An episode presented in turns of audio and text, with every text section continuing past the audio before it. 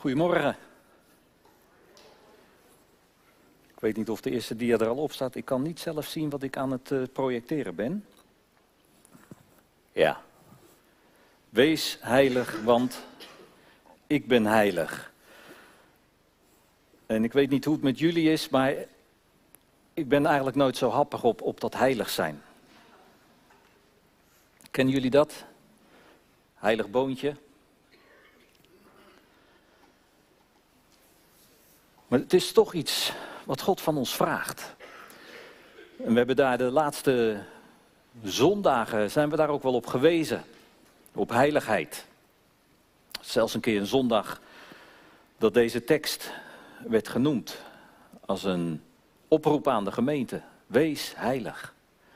Waarom? Want ik ben heilig, dat zegt de Heer. We hebben vorige week een preek gehad waarin we werden opgeroepen tot heiligheid. En ook preken daarvoor wel. En we hadden afgelopen maandag een, uh, een bidstond en daar kwam het weer terug. En ik was nog aan het zoeken naar een onderwerp voor uh, vanmorgen. Ik dacht dat ik al uh, iets had. Ik had al mooi uitgewerkt. Ik denk, dat is mooi, dan zijn we klaar. Maar goed, wees heilig, want ik ben heilig. Daar wil ik het over hebben vanmorgen. En ik wil het e-, eventjes het hele gedeelte lezen. Het staat in 1 Petrus 1 vanaf vers 9 tot en met 20. Ook al hebt u Christus nog nooit gezien, toch houdt u van Hem. U vertrouwt op Hem, hoewel u zich geen voorstelling van Hem kunt maken. En u hebt een bijna hemelse blijdschap, omdat u erop vertrouwt gered te zullen worden. De profeten begrepen niet wat die redding inhield.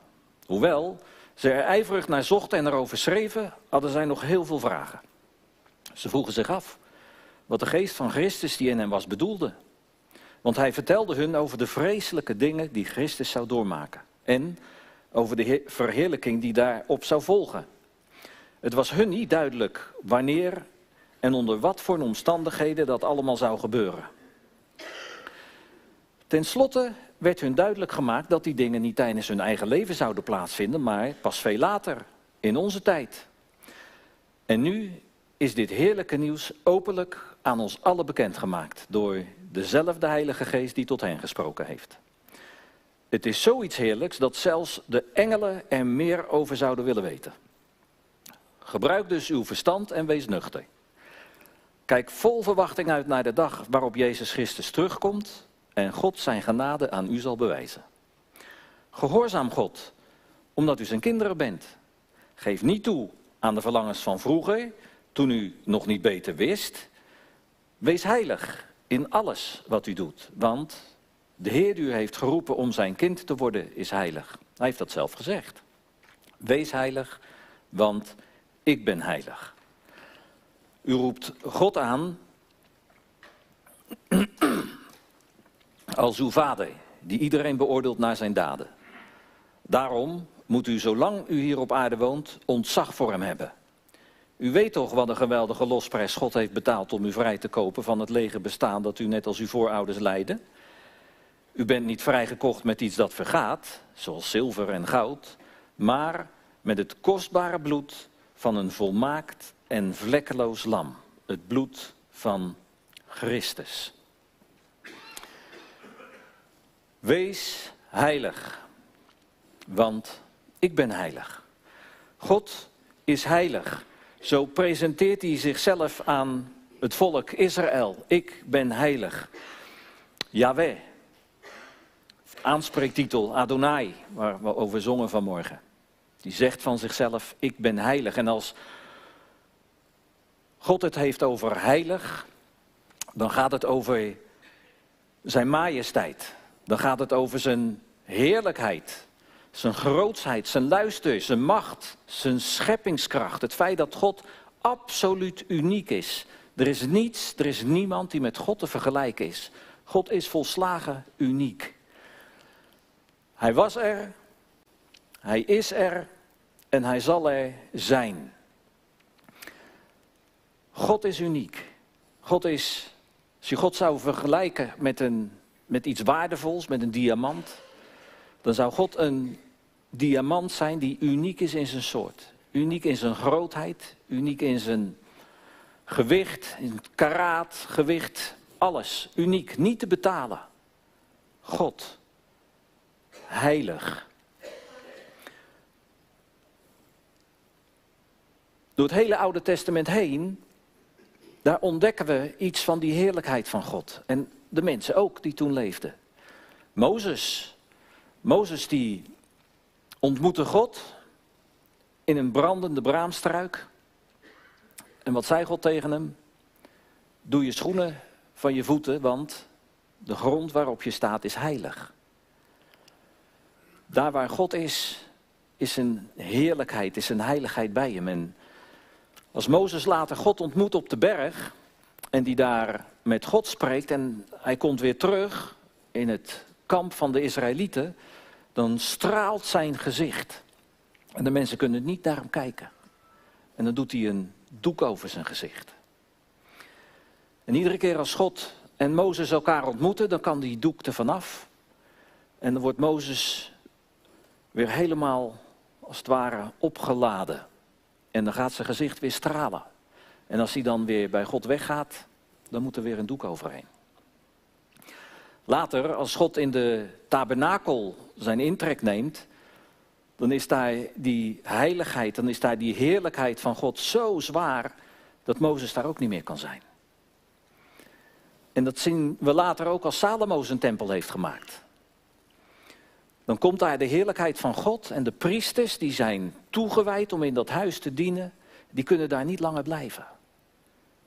De heiligheid van God, de heerlijkheid van God, die is zo zwaar, ze kunnen niet meer op hun voeten blijven staan. De heiligheid van God. Jezaja, die ontmoet God in zijn heiligheid. En als hij zich realiseert, dan zegt hij: Help, ik ga dood, want ik ben onrein. Ik ben niet heilig, zoals God heilig is. En ik kan een heilige God niet zomaar ontmoeten. En dan komt er een engel met een hete kool en die raakt die lippen van Jezaja aan. En dan zegt die engel van, joh, je onreinheid is weggenomen. Je zonde is weg. En dan kan Jezaja verder in zijn relatie met God en dan kan hij zijn opdracht gaan ontvangen. Heiligheid staat in het Oude Testament vaak tegenover onreinheid. En het hele boek Leviticus is vol van voorbeelden waardoor mensen onrein werden. En als ze onrein waren, dan had dat consequenties voor hun zijn in het volk, voor hun mogelijkheid om bij God te komen. dan moesten er weer eerst offers gebracht worden.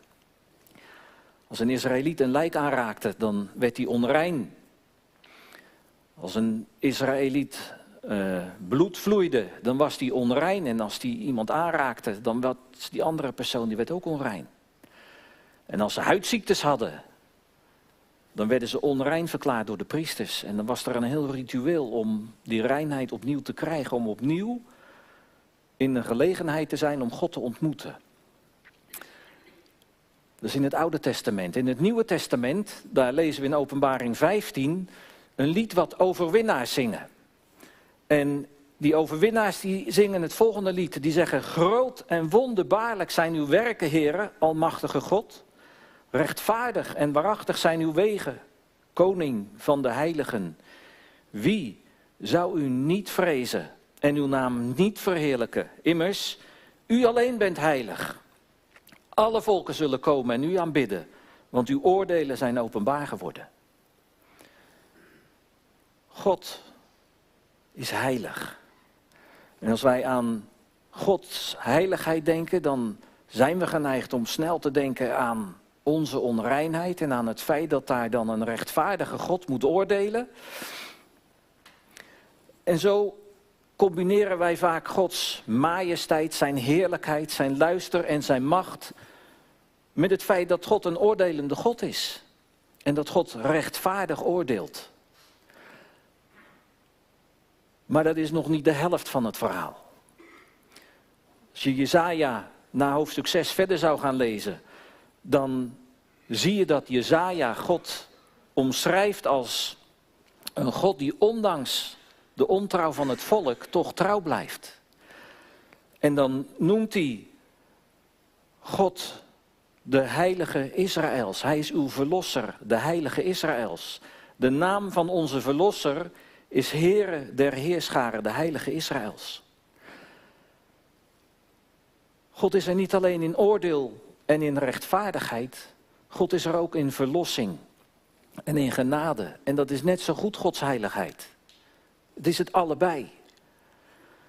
In Gods heiligheid komt zijn volle wezen aan het licht. Of dat nu is in een oordeel en in gerechtigheid, of in liefde en verlossing. In beide aspecten is God even heilig. Hij is even majestueus, even luisterrijk, even heerlijk en vul de woorden maar in. Dat is God en Gods heiligheid. Dan vraagt God van ons om heilig te zijn. En als we het hebben over de heiligheid van onszelf, van mensen, dan zit daar wel een andere nuance in. Dan hebben we het veel meer over het feit dat we apart gezet zijn. Dat we toegewijd zijn aan God. En dat is niet alleen met mensen, dat kon ook met voorwerpen. In de tabernakel er werden allerlei voorwerpen, die werden geheiligd, die werden apart gezet. Die mochten alleen maar gebruikt worden om God te dienen in die tabernakel. Betekent voor ons ook zuiver, rein. Tegenover die onreinheid zijn we heilig, zijn we rein, we zijn volmaakt, we zijn goed, we zijn vrij van zonde. Dat is als het gaat over uw en over mijn heiligheid. Dan wordt dat daarmee bedoeld. Nou is het met die heiligheid, kan het wel eens lastig zijn. Het kan lastig zijn omdat we de heiligheid die we hebben gekregen omdat Christus voor ons is gestorven, verwarren met de heiligheid die God van ons vraagt als zijn kinderen. En nou, dat is misschien een beetje technisch, maar dat wordt wel eens de positionele heiligheid genoemd. Dat is de heiligheid die ontvangt iedereen die ja zegt tegen de Heer Jezus. Als jij je realiseert dat je niet in relatie kunt zijn met een heilige God. En je vertrouwt dan op de Heer Jezus als degene die voor jou die blokkades tussen een heilige God en jou wegneemt. Dan zegt de Bijbel, dan word je geheiligd. Dat is je positie. Je bent geheiligd. Ieder kind van God is geheiligd. Dat is jouw positie. Dat is je status. Paulus die zegt dat in 1 Korinthe 6, vers 11 als volgt. Hij zegt, sommigen van u zijn vroeger ook zo geweest. En dan refereert hij aan mensen die hij heeft beschreven, die de vreselijkste dingen hebben gedaan. En dan zegt hij, ja, sommigen van jullie waren vroeger ook zo. was je ook aan het stelen en ging je naar de hoeren en uh, je bedroog elkaar. En ja, zo waren jullie vroeger. Doe je nu niet meer. U bent nu schoongewassen en voor God afgezonderd of geheiligd. U bent onschuldig verklaard in de naam van de Heer Jezus Christus en door de geest van onze God. Gefeliciteerd, jullie zijn allemaal heilig. Dat is je positie.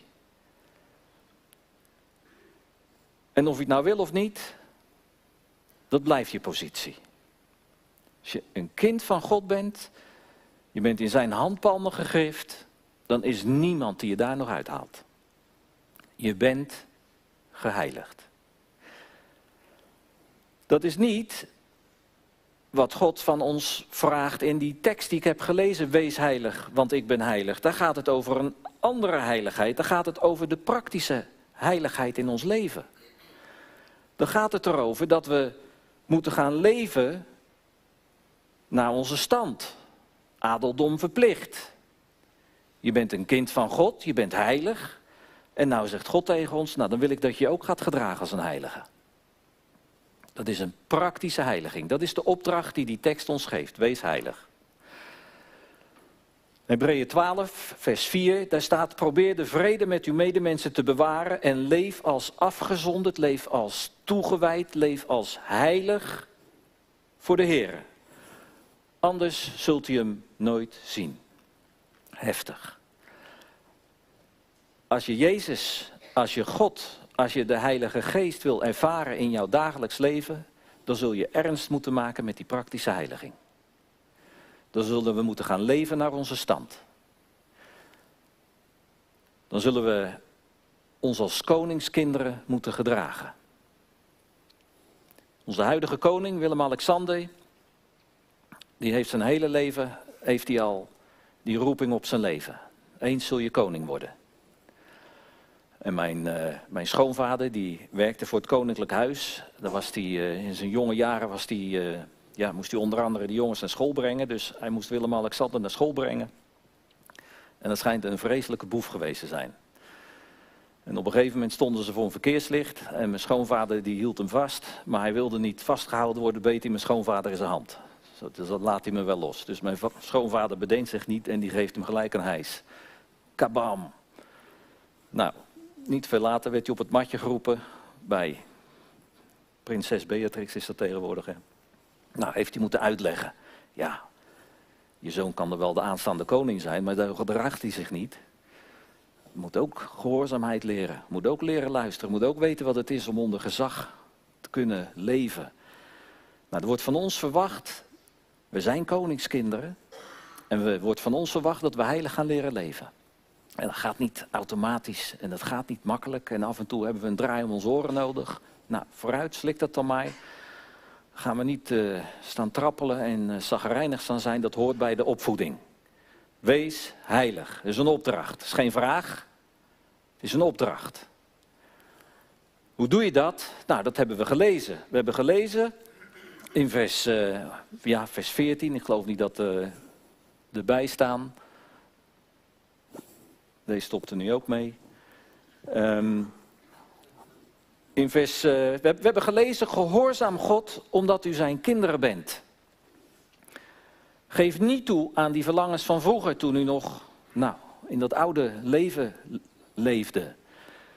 Gehoorzaamheid. Gehoorzaamheid is een sleutel naar heiligheid. En er is wel eens iemand en die heeft gezegd, het heiligheid is het eindproduct van gehoorzaamheid. Als wij leren om gehoorzaam te zijn aan datgene wat God van ons vraagt, dan betekent dat automatisch dat we heilig leven. Dat we rein leven. Dat we toegewijd leven. En vul al die woorden maar in. Gehoorzaamheid als een sleutel naar heiligheid. Adeldom verplicht. Wij zijn heilig, positioneel. Nu wordt er van ons gevraagd om dat uit te gaan leven. En als we dat uitleven, dan is het dat we de heerlijkheid van God gaan weerspiegelen. De heerlijkheid van God weerspiegelen. Als God de zon is, dan is de zon die zijn licht geeft, die zijn warmte geeft. En die zon die schijnt en de maan die weerspiegelt dat licht. En hoe minder aarde ertussen zit, hoe meer er zichtbaar wordt. En aan ons is de opdracht om God te weerspiegelen. Om God te laten zien. En dan gaat ook ons gezicht stralen. Paulus die heeft het daarover in 2 Korinthe 3. Daar zegt hij, op ons gezicht is het licht van de macht en de majesteit van de heiligheid van God te zien. Over ons gezicht is geen doek. We zijn als spiegels die steeds meer de stralende macht en majesteit, de heiligheid van de Heer weerspiegelen. Want we gaan steeds meer op Christus lijken. En dat gebeurt door de geest van God, de geest van de Heer. Die hebben we ook allemaal. De opdracht is om heilig te zijn. De opdracht is om rein te zijn. Om ervoor te zorgen dat er niets is tussen die liefde van God die naar ons toestraalt, maar dat we dat zoveel mogelijk kunnen ontvangen en weerspiegelen. En dan gaat er iets heel bijzonders gebeuren. In het Oude Testament, daar werd je onrein als je een ziek mens aanraakte die bloed vloeide. Of als je een melaatse aanraakte. Of als je een lijk aanraakte. Werd je onrein. Toen Gods heerlijkheid verscheen in Jezus. Daar mooi lied over. Jezus, God heerlijkheid verschijnt. Toen Jezus verscheen. Toen raakte Jezus een melaatse aan. Maar Jezus werd niet onrein, die melaatse die werd gereinigd, die werd genezen. Als Jezus aangeraakt wordt door een bloedvloeiende vrouw, dan wordt Jezus niet onrein. Dan wordt die bloedvloeiende vrouw genezen. En als Jezus onderweg is en er komt uit het dorp na in een rouwstoet, met op de draagbare een dode jongen en Jezus raakt die draagbaar aan, dan wordt Jezus niet onrein. Dan, nou, we kennen het verhaal, dan is daar leven. Als Gods heerlijkheid in Jezus verschijnt, dan gaat de wereld op zijn kop. En nu is het aan ons om die heerlijkheid ook te weerspiegelen. Nu is het aan ons om daar waar wij komen, leven te brengen. Als we een dode aanraken. Geestelijk leven. Nu is het aan ons om genezing te brengen. Als wij een zieke aanraken. Nu is het aan ons om iemand die onrein is te helpen om rein te worden door hem aan te raken. Dat is wat God van ons vraagt. Wees heilig. Zorg dat je zoveel van mijn heiligheid ontvangt, dat je de wereld op zijn kop gaat zetten. Zorg dat je zoveel van mijn heiligheid met je meebrengt, dat overal waar jij komt, dat koninkrijk zo manifest wordt, zo duidelijk aanwezig wordt, dat ziekte geen kans heeft. Dat onreinheid geen kans heeft. Dat duisternis geen kans heeft. Maar dat wij overal waar wij komen, dat dat koninkrijk gaat doorbreken, gaat baanbreken met kracht. Dat is wat God vraagt van ons. Wees heilig. Hij vraagt dat van ons als zijn kinderen. God is onze vader, hebben we gelezen. Wij zijn zijn kinderen. En die heiligheid is niet iets om bang van te worden. Die heiligheid is iets wat ons helpt om in een intieme relatie met de Vader te leven. Door de geest van God. Die heiligheid is niet iets om voor weg te rennen, maar is iets om te omarmen als gemeente, als individu, als kind van Christus. We zijn gekocht, we zijn betaald, niet met zilver of niet met goud, maar door het kostbare bloed van het lam. En adeldom verplicht. Wees heilig. Breng het koninkrijk. Draai alles om waar je komt. En het kan, want het gebeurt door de geest van de Heer die in ons woont. Amen.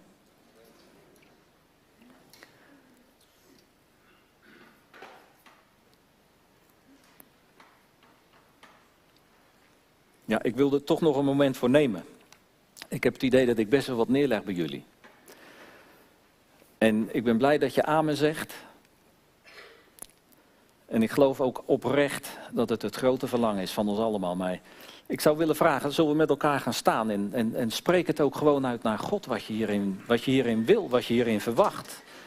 Het is een bloedserieuze opdracht die God bij jou neerlegt. Wees heilig. Wat doe je daarmee? Amen. Ja. Vader, we verlangen zo naar dat koninkrijk. En wij niet alleen, er is een hele schepping die zucht. En die ziet uit naar het openbaar worden van zonen en dochters van God. naar zonen en dochters die zoveel van de heerlijkheid van u hebben, Vader, dat ze het uitstralen. En dat overal waar ze komen, het koninkrijk gaat doorbreken. En Vader, dat is ons grote verlangen. We willen meer op Christus lijken. En als Jezus een drager is van Gods heerlijkheid die verschijnt, dan willen wij dat ook zijn. Overal waar we komen, aangeraakt gaan worden en honger gaan krijgen. Heer, u zegt het zelf dat de stromen van levend water uit ons zullen stromen. Er zal leven uit ons komen. En dat leven, dat zal leven brengen. Zoals een tempelbeek, een rivierwet, waar van alles gaat groeien. Waar leven komt. En vader, zo willen we als volgelingen van de Heer Jezus op Hem lijken en leven brengen. En ik wil jullie daarmee zegenen. En ik wil je uitdagen om het, om het, spreek het zelf maar uit. Wat jouw verlangen hierin is. Om heilig te zijn. Om het verschil te maken. Wees gezegend. In Jezus' naam. Ga meer op Hem lijken. Wees heilig.